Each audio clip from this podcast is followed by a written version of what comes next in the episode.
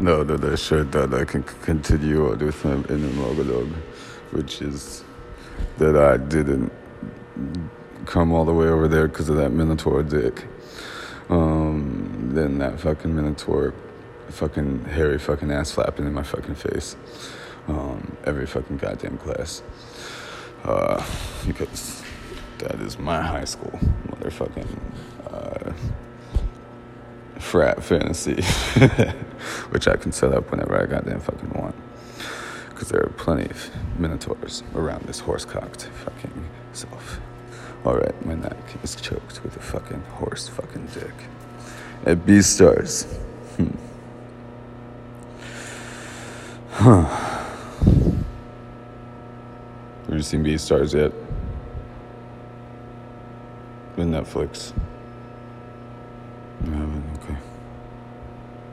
Bye.